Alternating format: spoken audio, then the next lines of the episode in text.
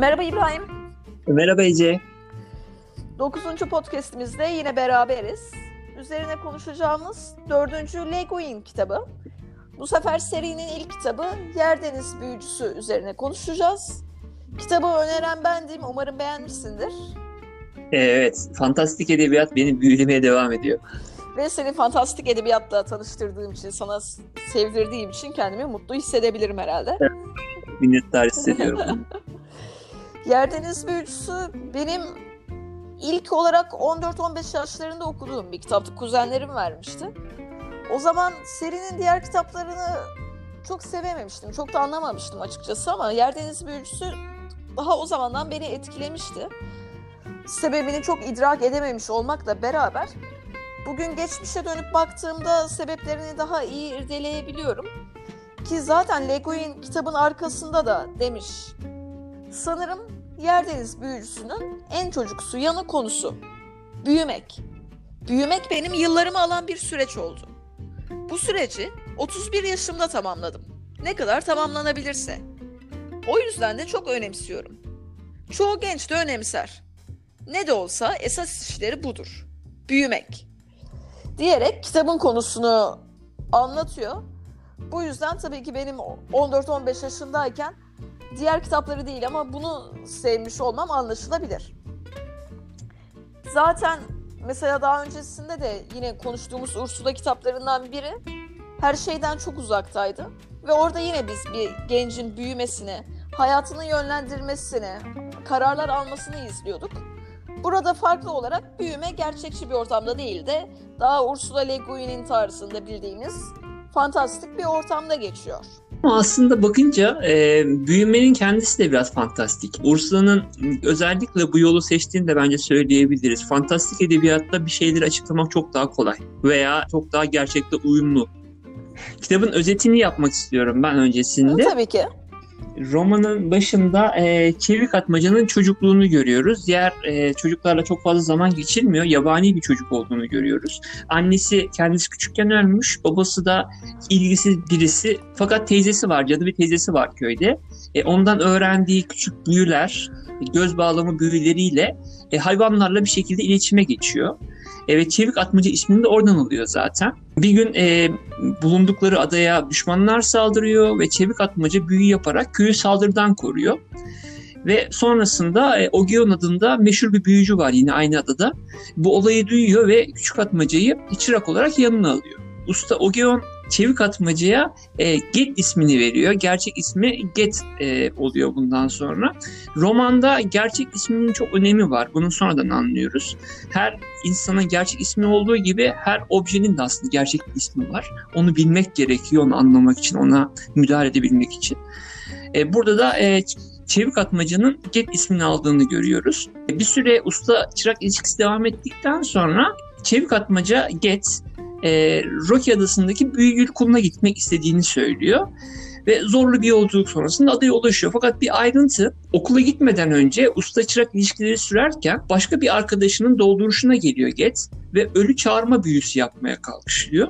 Fakat sonrasında e, karanlık şekilsiz bir şey görüp dehşete düşüyor ve donup kalıyor. Usta Ogeon'un müdahalesiyle kendine geliyor. Bunu da belirteyim.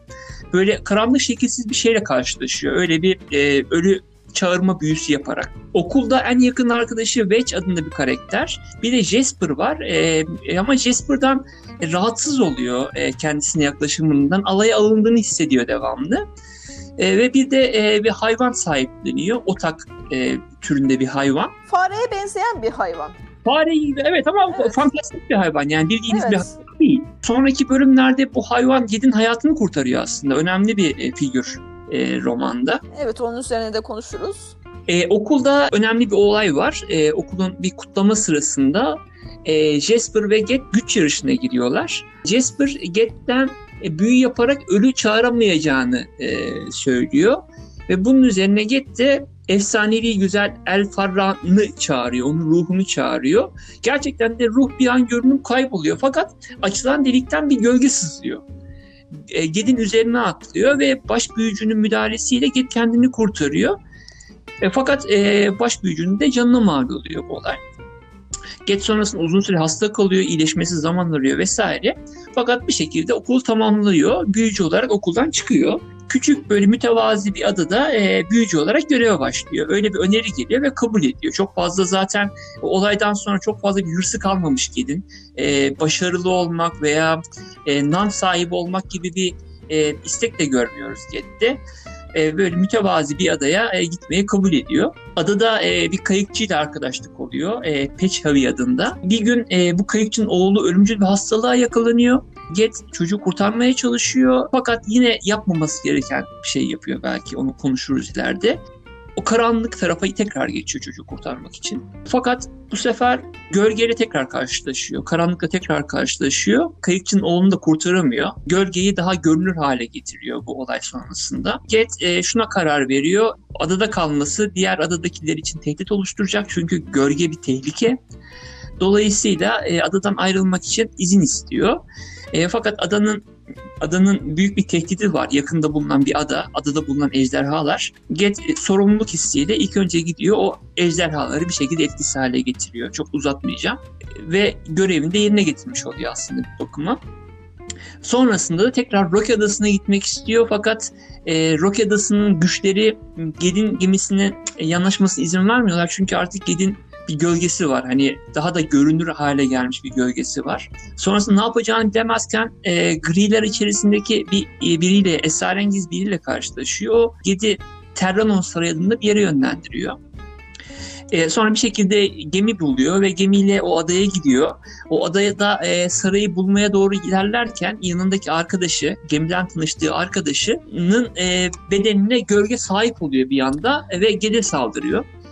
Eget yine ağır yaralanıyor burada e, ve e, yoldaşı da otakta ölüyor. Kendine geldiğinde lüks bir sarayda buluyor kendini. Buranın e, Terranon Sarayı olduğunu görüyor. Sarayın sahibi kadın var. E, kadın Gede hükümdar olacağını, kendisiyle evlenebileceğini söylüyor. Fakat e, gizemli bir taş var. O taşa dokunursa eğer her şeyin iyi olacağını söylüyor. Bunu kabul etmiyor ve oradaki güçler e, saldırmaya başlıyorlar Gede. Sonrasında Ged can havliyle Şahin kılığına girerek Usta Ogeon'a kaçıyor. Ee, Usta Ogeon da diyor ki Gede gölgeden kaçarak mücadele edemezsin. Gölgenin üzerine gitmelisin. Ve Ged sonunda usta ben avlanmaya gidiyorum diyerek tekrar yola çıkıyor. Bu sefer ama e, gölgeyi avlamaya çıkıyor. Gölgeyle mücadele etmeye gidiyor. Denizli tek başına yol alırken gölgeyle tekrar karşılaşıyor. Sonrasında teknesi bir adaya sürükleniyor. Adada esrarengiz kadın ve erkekle karşılaşıyor. Ondan da bahsederiz ileride. Sonrasında gücünü toplayıp tekrar adaya çık e, denize açılıyor. E, tekrar gölgeyle karşılaştıklarında bu sefer Get yüzünü gölgeye çeviriyor ve bu sefer de enteresan bir şekilde gölge kaçıyor. Get arkasından yine devam ediyor. Bu sefer artık gerçekten de avcı Get ve gölgeyi avlayacak. Okuldan arkadaşı Wetch'in adasına gidiyor. Iffish adındaki bir adaya. Get tüm hikayesini anlatıyor okuldan sonra başına ne geldiğini. Wetch de diyor ki ben de sana eşlik edeceğim. Beraber gölgeyle beraber mücadele edeceğiz. Tekneyle açılıyorlar. Dünyanın sonuna gidiyorlar. Gölgeyle karşılaşıyor Get tekrar. Tüm deniz kumsala dönüyor fantastik bir şekilde.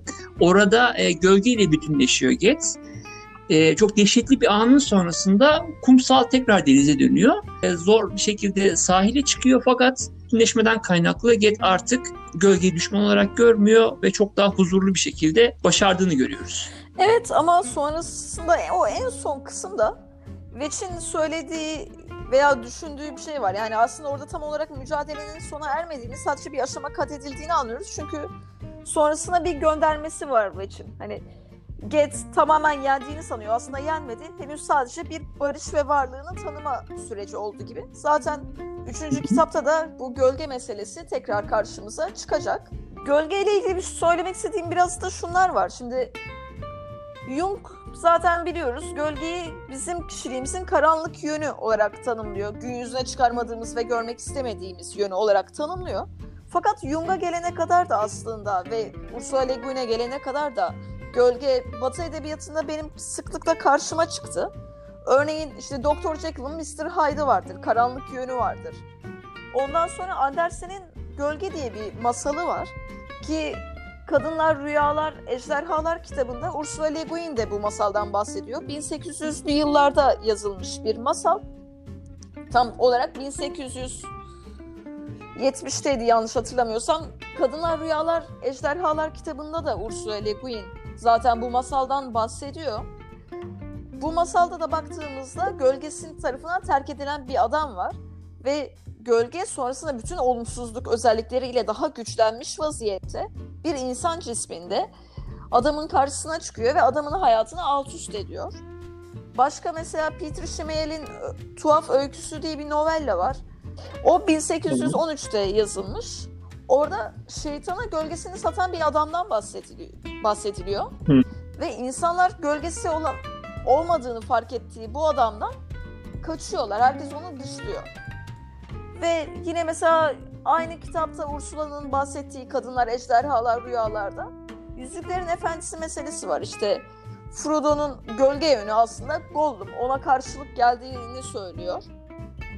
Ki katılıyorum. Daha masalsı bir anlatım var çünkü Yüzüklerin Efendisi'nde. Kişinin kendi içindekiler farklı kişiliklerle ifade edilmiş. Ben bu Gollum'u hiç öyle düşünmemiştim. O e, çok aydınlatıcı bir makale oldu benim açımdan. Ya çünkü mesela masallarda da öyle açıklamalar vardır masallara dair de. Yani hepsi aslında bizim kendi içimizdeki farklı yönlerimiz gibi. Burada da Frodo'nun kendi içindeki farklı yönü başka bir isim altında, başka bir kişi altında, Gollum altında gösteriliyor demiş. Şey diyor e, Ursula Le Guin o denemesinde e, fantastik eserlerin çoğu aslında bu yolculuğu anlatır. İnsanın kendini tanıması, gölgeyle yüzleşmesi, gölgeyle mücadelesi.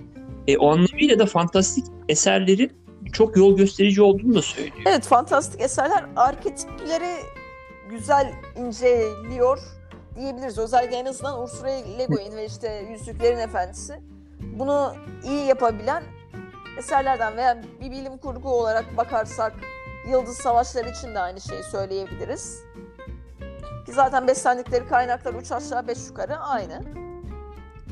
Şimdi burada biz kitaba dönersek, Yerdeniz Büyücüsü'ne dönersek Ged'in gölgesiyle mücadele halinde olduğunu izliyoruz. Şimdi gölge eğer bizim karanlıkta kalan yönlerimizse Ged'in hangi özelliklerinin karanlıkta kaldığını söyleyebiliriz sence? E, evet, gölgeyi e, o şekilde tanımlayabiliriz doğru. İlk okuduğumda aslında kitabı gölge tam oturmadı kafamda. İlk başlarda e, kontrolsüz bir şekilde ortaya çıkıyor. Ged'le mücadele içerisinde görüyoruz. Bir kaçıyor, bir kovalıyor. En sonunda da e, öldürmüyor gölgeyi garip bir şekilde. Bütünleşiyor. Yani bu neye karşılık geliyor? Ben benim bayağı havada kaldı aslında gölge figürü. E, ikinci okuyuşta ve Ursula'nın Çocuk ve e, Gölge adlı denemesini okuyunca aslında çok daha anlamlı oldu gölge. E, ben kısaca oradan bahsetmek Tabii istiyorum. Ki. O makale çünkü gölgeyi anlamamız açısından çok önemli bence. Benim için öyle oldu en azından. Gölge ve Çocuk adlı denemesinde Ursula Le Guin e, Jung'un terminolojisini kullanarak anlatıyor aslında gölgenin neye karşılık geldiğini. Yola egodan çıkıyor. Ego vardır ama ego benliğin etrafında döner, benliğin çok küçük bir parçasıdır diyor. Benlik egodan çok daha büyüktür. Özel bir mülk değil, kolektiftir diyor benlikten bahsederken. Hatta e, benliği diğer insanlarla paylaşırız diyor. E, Tanrı ile aramızdaki bağ olduğu bile söylenebilir benliğin diyor. Ego zayıfsa ve kendine başka bir şey önerilmemişse eğer kolektif bilinçle kendini özdeşleştiriyor ego. Hı hı. Bu kolektif bilinç de kitlesel zihin için kullanılan bir terim. Kolektif bilinç içerisinde hevesler var, modalar var, statü peşinde koşmalar var, alışkanlıklar var, popüler kültür ki popüler kültür bence çok güzel açıklıyor kitlesel e, kolektif evet. e, bilinci ve tüm ideolojiler de aslında kolektif bilinç kategorisine alınabilir. Ve Ursula'nın tabiriyle gerçek paylaşma ve gerçek birlik içermeyen şeyler bunlar. Ego eğer kendini oluşturamamışsa veya önüne başka bir şey gelmemişse kendini kolektif bilincin bir parçası olarak tanımlıyor. Evet, birey olarak değil. Evet ve böylelikle yalnız kalabalığın bir üyesi oluyor aslında. Bu ifadeyi kullanmış. Çok hoşuma gitti. Yalnız kalabalığın bir üyesi oluyor. Neticede bu bir yanılsama. Egoyu böyle tanımlaması e, bireyin.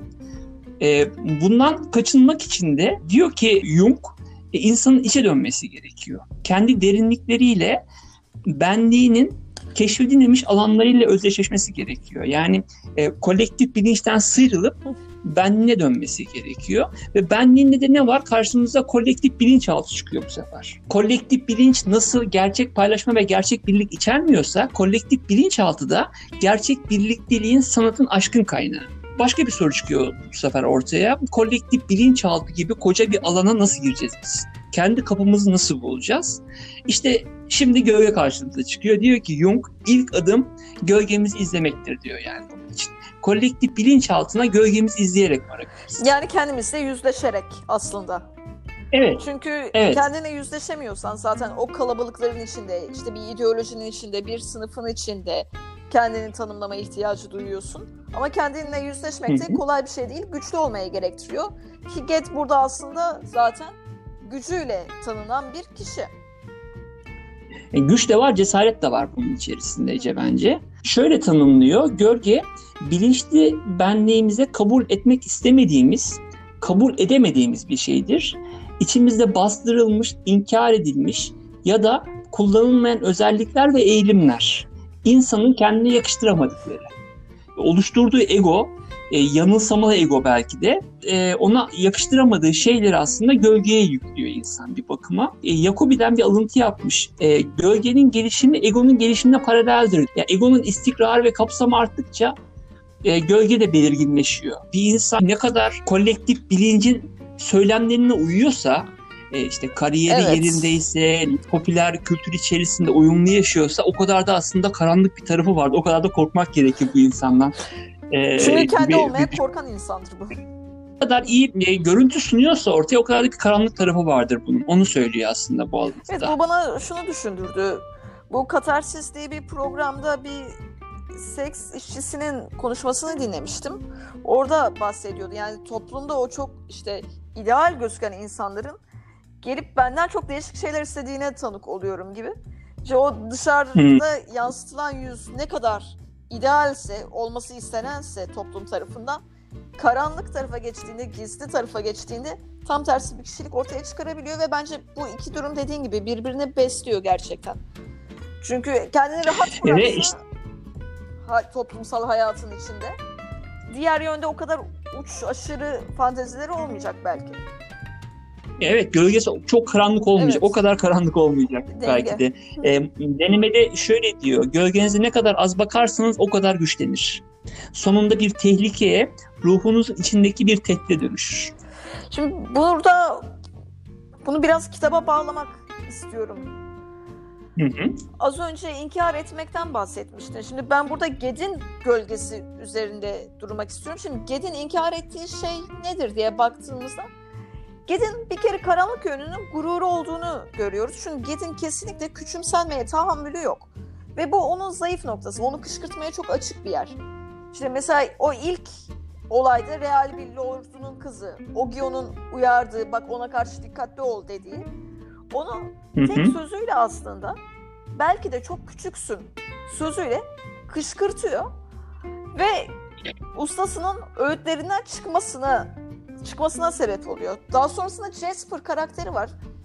Neden Jasper'la arasında sorun yaşanıyor diye baktığımızda Jasper'ın da onu küçümseyici bir tavır içinde olduğunu görüyoruz. Demek ki Hı hı. dedim Ged'in gerçekten küçümsenmeye tahammülü yok. Ama bunun sebebi nedir diye düşündüğünde işte o inkar edilen şey aslında belki de babanın çocukken onu dışlamış olması, onunla ilgilenmemiş olması. Çünkü babası da onu küçümsüyor. Hatırlıyorsan o Evet. saldırıya uğradığında köy şöyle bir an var. Babası sen ne yapıyorsun burada bir işe yaramıyorsun. Bari ayak altından çekil diye azarlıyor. Sonrasında Sisi daha get değil henüz sadece çevik atmaca tarafından örüldüğü anlaşıldığında takdir topluyor ama sonuçta bu bir anne şefkati görmemiş işte babasından da ilgi takdir görmemiş bir çocuk ve bunun acısını çıkarıyor bir yerde. Yani o çocukluğundaki o eziklik duygusuyla o sevgisizlik duygusuyla baş etmesi gerekiyor. Ki sonrasında zaten o kitabın sonuna baktığımızda gölge biçimleniyor ve önce bir babasının şekline giriyor. Demek ki onun karanlık tarafında babasıyla ilgili gerçekten bir derdi var. Sonrasında Jasper'a dönüşüyor. O yüzden daha ben hani çocukluğundan onun gölgesinin oluşmaya başladığını görüyoruz ki hepimizin gölgesi tabii ki çocukluğumuzda yaşadığımız şeylerle yavaş yavaş örülmeye başlıyor. Fakat bunun farkına Evet. vardığımızda, tanımlayabildiğimizde ki terapide zaten bunun için var. O zaman onunla mücadele edebilir hale geliyoruz. Gölgesini Ged'in e, yaşayamadıkları besliyor. Çocukluğunda sevgisizlik gölgesini besliyor. Kibri gölgesini besliyor. Ama aynı zamanda şey de var burada. Ged'in sınırlarını bilmemesi. El avuca sığmaması tarafı da aslında gölgesini besliyor. Yani geçmemesi öğütlenen sınırları geçerek aslında gölgeyi biraz daha güçlü ve görünür hale getiriyor. Evet dediğine katılıyorum Ee, ama şöyle de bir şey var. Get bunları yaptığında gerçekten daha çocuk denecek yaşta aslında ve bunları yapmış olması bence uzun vadede iyi oluyor. Çünkü çocuk yaşta bu tecrübeleri edinmeseydi gölgesiyle baş etmesi gerekmeyecekti. Ve belki ilerleyen yaşlarda o gölgeyi tanımadığı için, onun hiç ortaya çıkmadığı için ilerleyen yaşlarda baş etmesi daha zor olacaktı ve belki daha tehlikeli bir şeye dönüşecekti. Yani bence burada Ged'in eli avuca sığmıyor olması çok normal bir şey. Hı hı. Ki böyle de olması gerekiyordu zaten.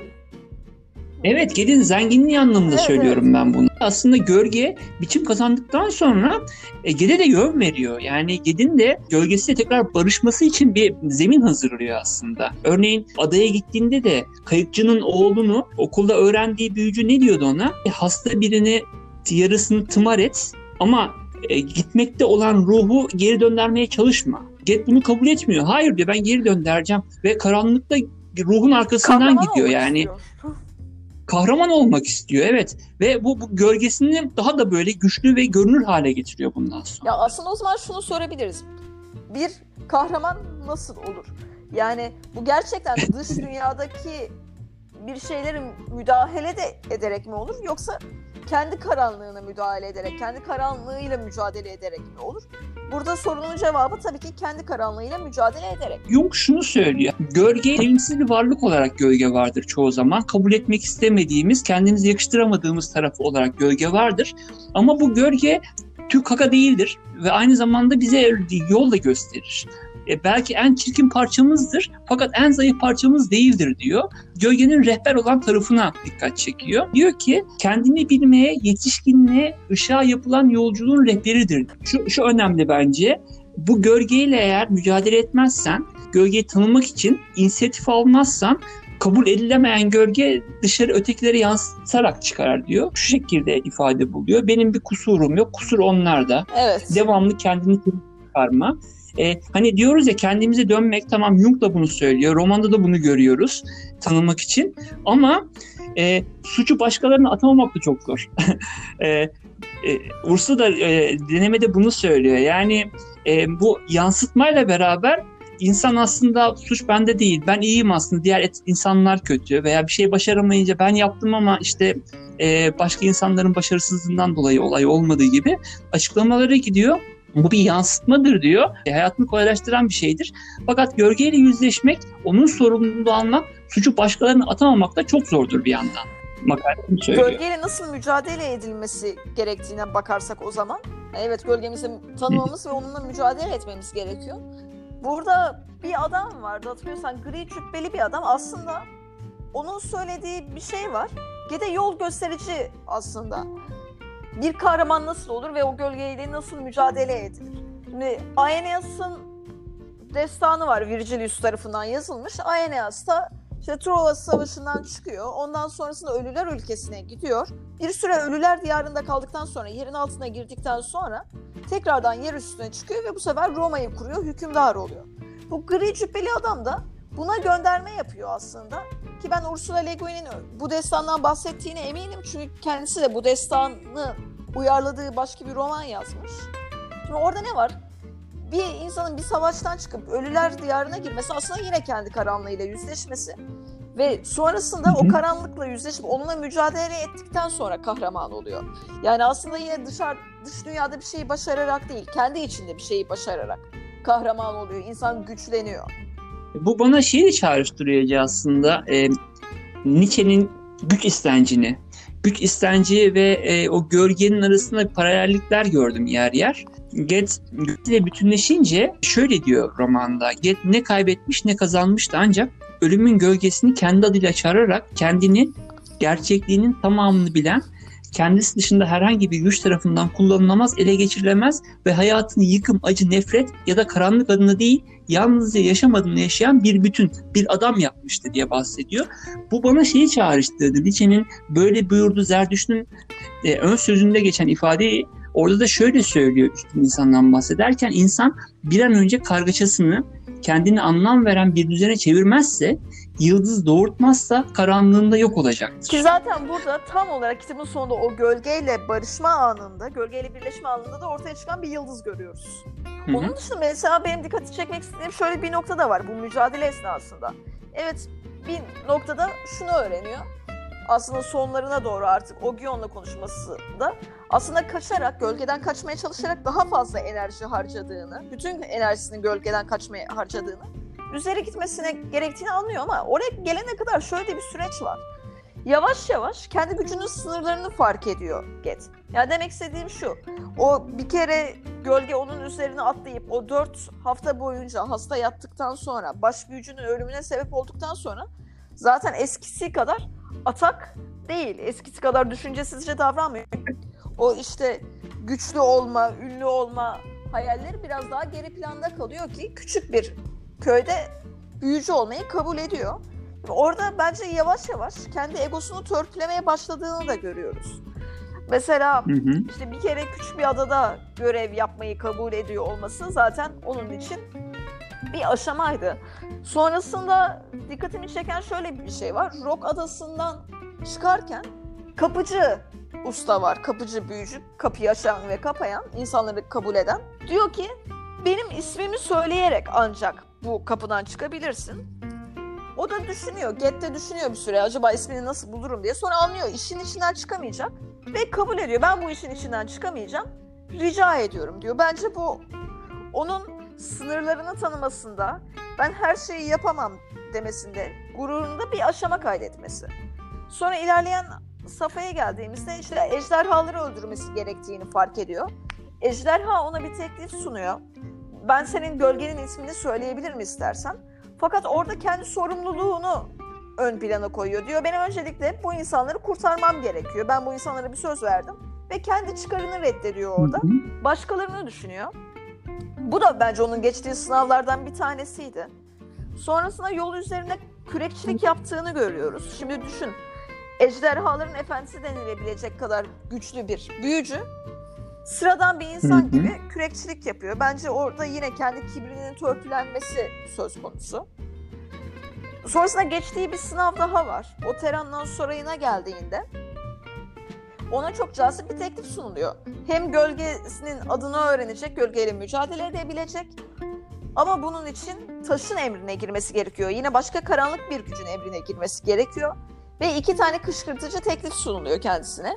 Oradaki o güzel kadınla evlenmek ve hükümdarlık yapmak. Fakat Get artık yavaş yavaş olgunlaşmaya başladığı için bunları reddettiğini görüyoruz. Yani bunlar aslında hep onun geçtiği sınavlar ve o sınavları reddettikten sonra gerçekten Ogion'a tekrar ustasının yanına gidiyor ve gölgeyi kovalamaya o zaman başlıyor. Çok güzel bir noktaya temas ettin. Gölgeyle mücadelesinde ben de şey e, fark etmiştim. Hiç büyü kullanamıyor. Yani gölgeye karşı büyü kullanamıyor. Çünkü gölgeyi yenebilmesi için e, bu yollardan geçmesi gerekiyor. Egosunu törpülemesi gerekiyor. Sorumluluklarını yerine getirmesi gerekiyor. Asıl bence sınav burada o. Belki de öyle okunabilir. E, ben öyle anladım en azından. Yani gölgeyle mücadele ederken sopasının asasını kaldırıp böyle büyüsünü kullanarak Evet, evet. yapamıyor. Kendisini eğiterek bir şekilde belki e, e- egosunu törpüleyerek veya sorumluluklarını yerine getirerek gölgeyle aslında mücadele ediyor bir bakıma. E, bilmiyorum ne kadar doğru bir benzetme olur. Bu tasavvuftaki çilecileri de belki biraz e, akla Nasıl getirebilir. mesela? Bu insanın gölgesiyle mücadele içerisinde egosundan vazgeçmesi, kendi içerisine dönmesi çile yolu aslında. Gedin de başına gelen zorluklar bunlarla mücadele etmesi, e, gölgesine ulaşması anlamında geçmesi gereken yollar. Sen tasavvuf deyince aklıma Bilge Karasu'nun bir öyküsü geldi. Bu öyküde de bir derviş vardı. Bu derviş yine asıl aynen Get gibi böyle tam hatırlamıyorum ama yine fare gibi bir hayvan vardı cebinde beslediği. Ve o hayvan onun aslında kendi e, gölgesini de diyebiliriz. Bastırılmış daha hayvani özelliklerinin nefsini simgeliyordu. Ve derviş onu böyle azar azar azar azar besliyordu. Yani onun tamamen işte açlıktan kudurup üstüne atlamasını engelleyecek kadar en azından. Orada da bahsedilen şey buydu. Bir de burada da mesela Ged'in bir hayvan beslediğini görüyoruz ki diğer büyücüler de aynı şekilde çoğu hayvan besliyorlar. Burada da Ged'in otağı var. Hoek isminde. Sence büyücüler neden böyle bir şeye ihtiyaç duyuyor olabilir? Neden hepsinin bir hayvanı var? Bu romanda Otak için şöyle söylüyor. İçgüdüsel dilsiz bilgelik diyor. Bilgelik sonrasında gölgeyle karşılaştığında Ged'i tekrar dünyaya getiriyor. Dostunu rahatlatmak için yalayan hayvanın içgüdüsel dilsiz bilgeliği hayvan veya başka bir yoldaş bu gerçeğe ulaşan yolda yoldaşlık anlamında onların güçlerinden de yararlanıyor. Ged'i be- besleyen dostluğu var bu burada Otağın. Bu anlamıyla önemli Ben bence. şöyle diyebiliyorum. Daha önce okuduğum birkaç tane daha böyle masal, efsane incelemesinden yine bu tarzda okumalardan. Ee, hayvan aslında insanın sezgisel bilgeliğine de karşılık geliyor. Yani sezgisel olarak bize yönlendiren, bize doğruyu gösteren yeteneklerimiz. Şimdi burada da zaten baktığımızda otak aslında çoğunlukla böyle gölgeye yaklaştığı zaman uyarı veriyor. Bir şekilde huzursuz oluyor. Dolayısıyla aslında bilinçli düzeyde Get farkında değilse bile orada bir gölgenin yaklaştığının Otak zaten onu uyarıyor. Bir de son zamanlarda okuduğum bir kitap var. Bu İsmail Gezgin'in Homo Narrans İnsan Ne için Anlatır diye bir kitabı çıktı son zamanlarda. Orada altını çizdiğim bir yer var. Tam da bence bu konuyu açıklıyor. Onu okumak istiyorum. Bir ve aynı şey olduğu doğayla bağlarını koparan insanın asıl kaybettiği canlı olmanın köklerinden getirdiği bilgesi bilgeliğidir. Her şeyi kendiliğinden bilen insan göbek bağını kopardığı doğadan düştüğünde bildiklerini çoktan unutmuş, her şeyi yeniden ve kendi aklıyla öğrenmek zorunda kalmıştır. Ancak öğrendiği asla unuttum, unuttuğu kadim bilgi değildi. Öğrenme ve bilme arzusu hakikate değil, olmak istediğine yönelmişti. Dolayısıyla burada o zaman otağın karşılığının biz o kadim bilgelik olduğunu söyleyebiliriz. Ve dikkatimi çeken birkaç yer daha var otakla ilgili. Oradan da bahsetmek istiyorum. Şimdi bu Teran'dan sonra yine girdiği zaman biz otağın dışarıda kaldığını görüyoruz. Yani artık o hayvani sezgileri diyebileceğimiz yön dışarıda kalıyor. Ve Get tehlikeyi tek başına fark ediyor. Ve tehlikeye tek kendi başına hayır diyor. Kışkırtmaları kendi başına hayır diyor. Artık kendine yetmeye başladığını görüyoruz. Saraydan çıktıktan sonra Otağın cesedini görüyor orada. Ve Otağın tam olarak kanının aktığı yerden bir ot koparıyor ve kendisine asa yapıyor. Ben bunu Ursula'nın tesadüfen yaptığını düşünmüyorum. Boşuna değil orada Hı hı. kan olması. Bir şekilde o yine hayvani sezgileri kendi yanına almış oluyor diye düşündüm. Evet insanın aklı ile bir yönlenmesi var. Aklı ile gerçekliğe bakması var.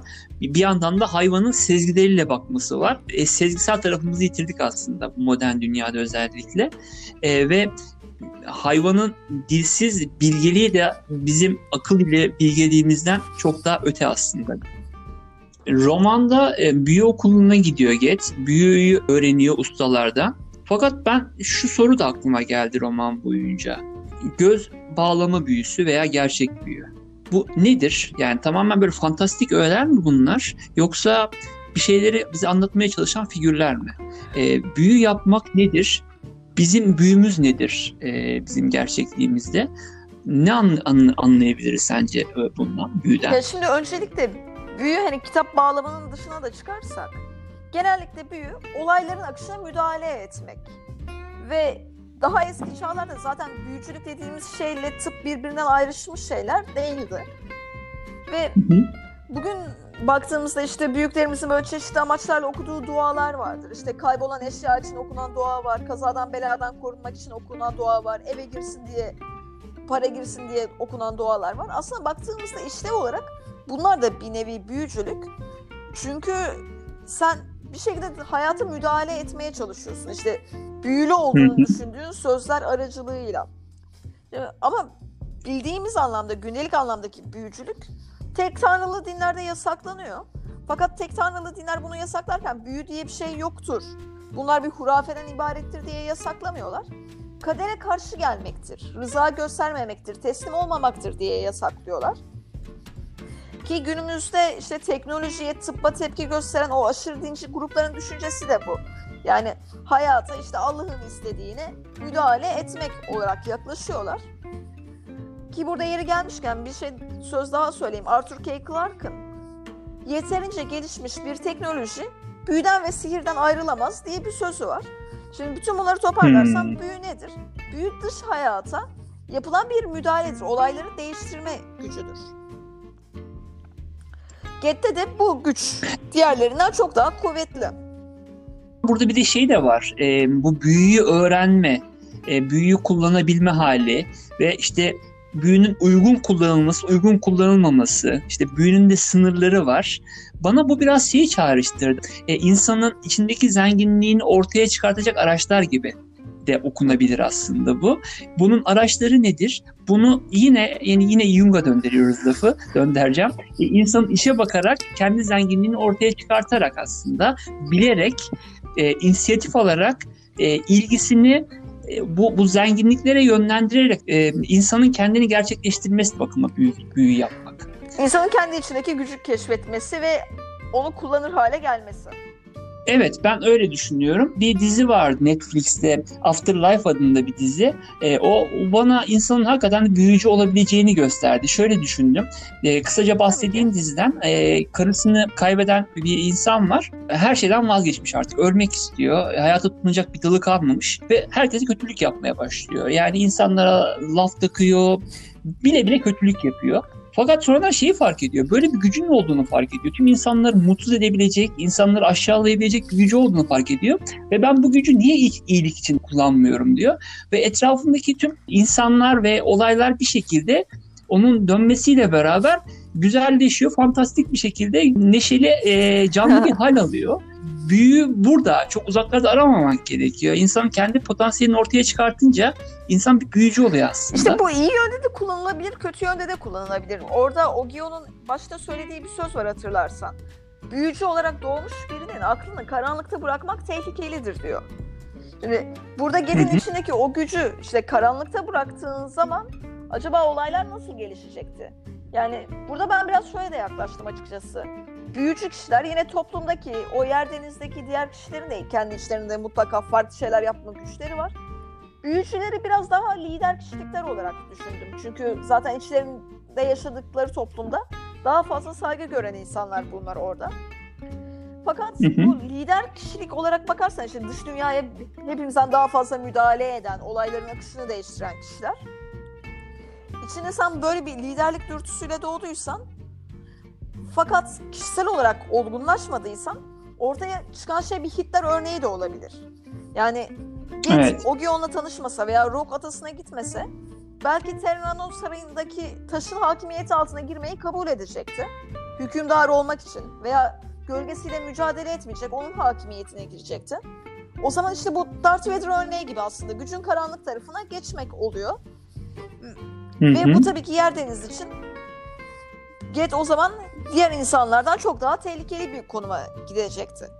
O yüzden hani dediği gibi evet böyle bir güçle doğan insanın o gücünü bir şekilde iyiye yönlendirmesi, seni Afterlife dizinde olduğu gibi olayları etkiliyor. Fakat işin bir de karanlık boyutu var. Bir de şunu vurgulamak istiyorum. Ben e, burada büyü yapmak için, o kendi potansiyelini ortaya çıkartmak için de bir inisiyatif almak gerekiyor. Bilmek için, öğrenmek için e, bir yönelime girmek gerekiyor. Kitapta şöyle bir alıntı var. Kendi kendine bu tür korku ve karanlık dolu anların kendi cahilliğinin gölgelerinden başka bir şey olmadığını söylüyordu.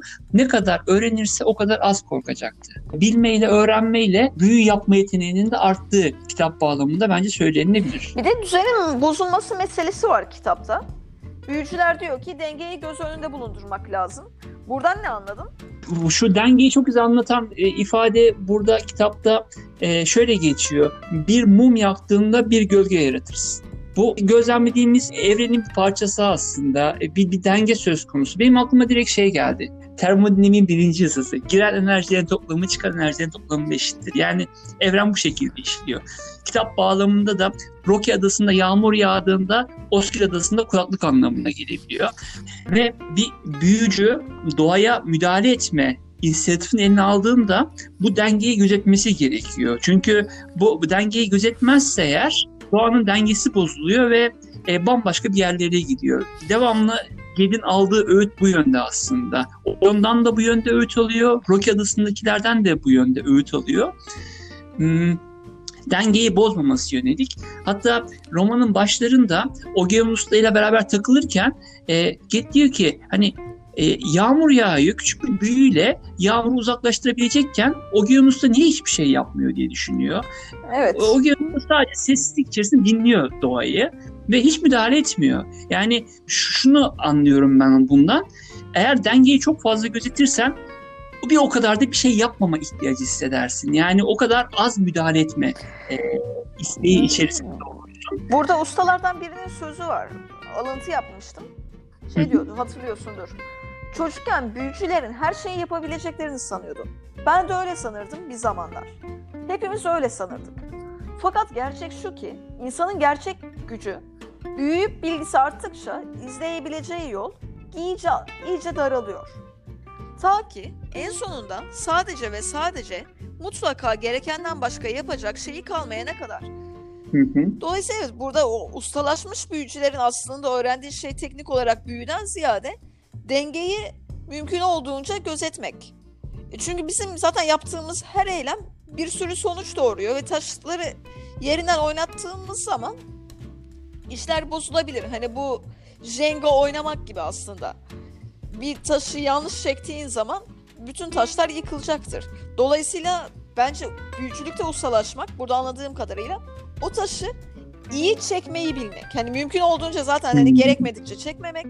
Fakat gerekiyorsa illaki de hangi taşı nasıl çekeceğini bilmek ve bu sabırla yapılır. Hani Jenga oynamışız hepimiz biliriz.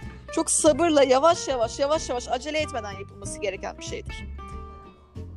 Bir de denge meselesiyle ilgili şöyle de bir dikkatimi çeken bir şey oldu. Kadın orada Terrano Sarayı'ndaki kadın, real bir lordunun kızı.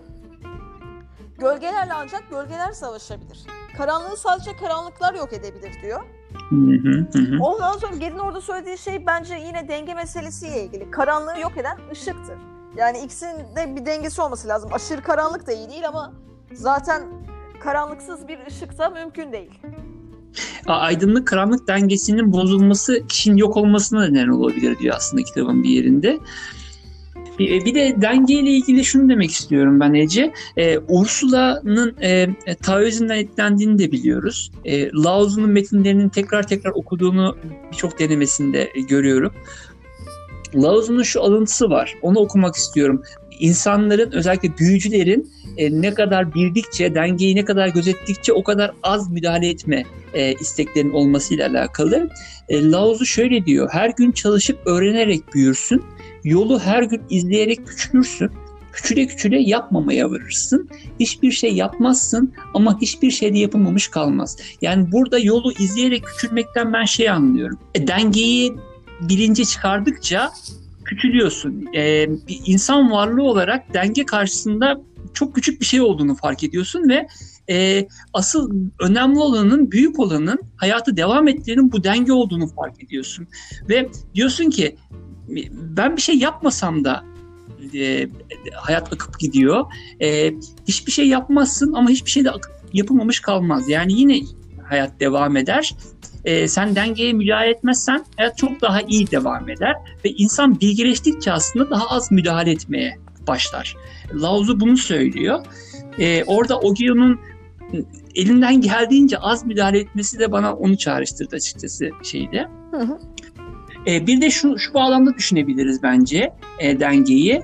Giren enerjiyle çıkan enerji devamlı birbirine eşit olması gerekiyor ya. E, Eğer bu dengeleri gözetmeden kaynaklarını kullanmaya yönelirsek de şu an gördüğümüz sonuçları gözlemliyoruz. Yeraltı kaynaklarını sorumsuzla kullanmak yer üstünün e, felaketine neden olabiliyor. Veya denge gözetmeden yapılan tarım faaliyetleri örneğin toprağın zehirlenmesine neden oluyor. Sadece bitki çıkarmak için toprağı zehirlemek toprak içerisindeki diğer canlıların ölmesine neden oluyor ve bu bambaşka felaketlere götürüyor bizi. E, dolayısıyla büyücü e, her istediğini yapan değil, e, kendi gücünün farkında olarak e, harekete geçen aslında e, e, olduğunu söyleyebiliriz.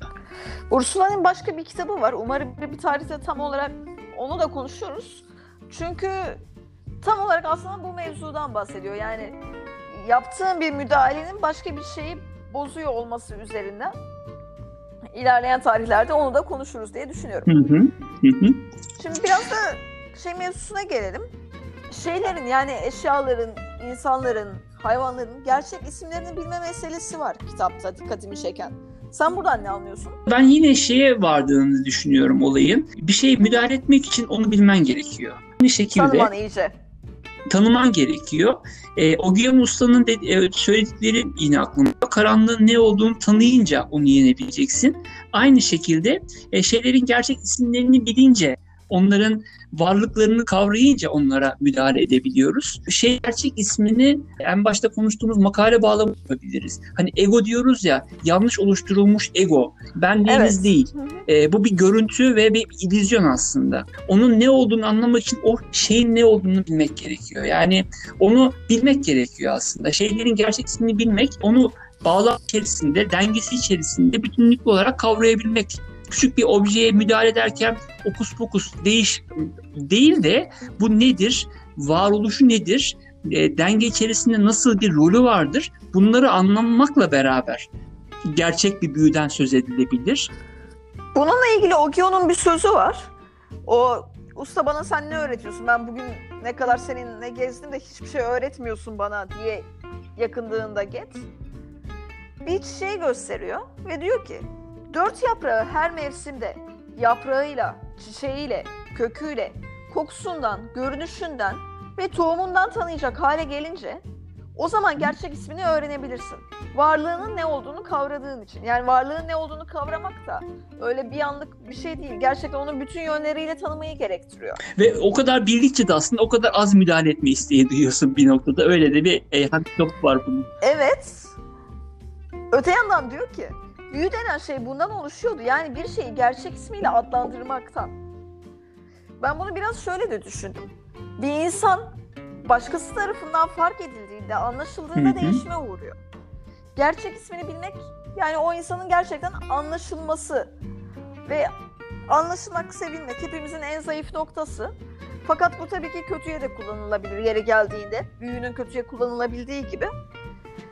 Bir de şöyle bir mevzu var benim dikkatimi çeken. Burada Get bir şey başardıktan sonra isim alıyor. Bu eskiden pek çok toplumda zaten böyleymiş. Çocuğu isim direkt verilmiyormuş. O belli bir şeyin üstesinden geldikten sonra isimlendiriliyor.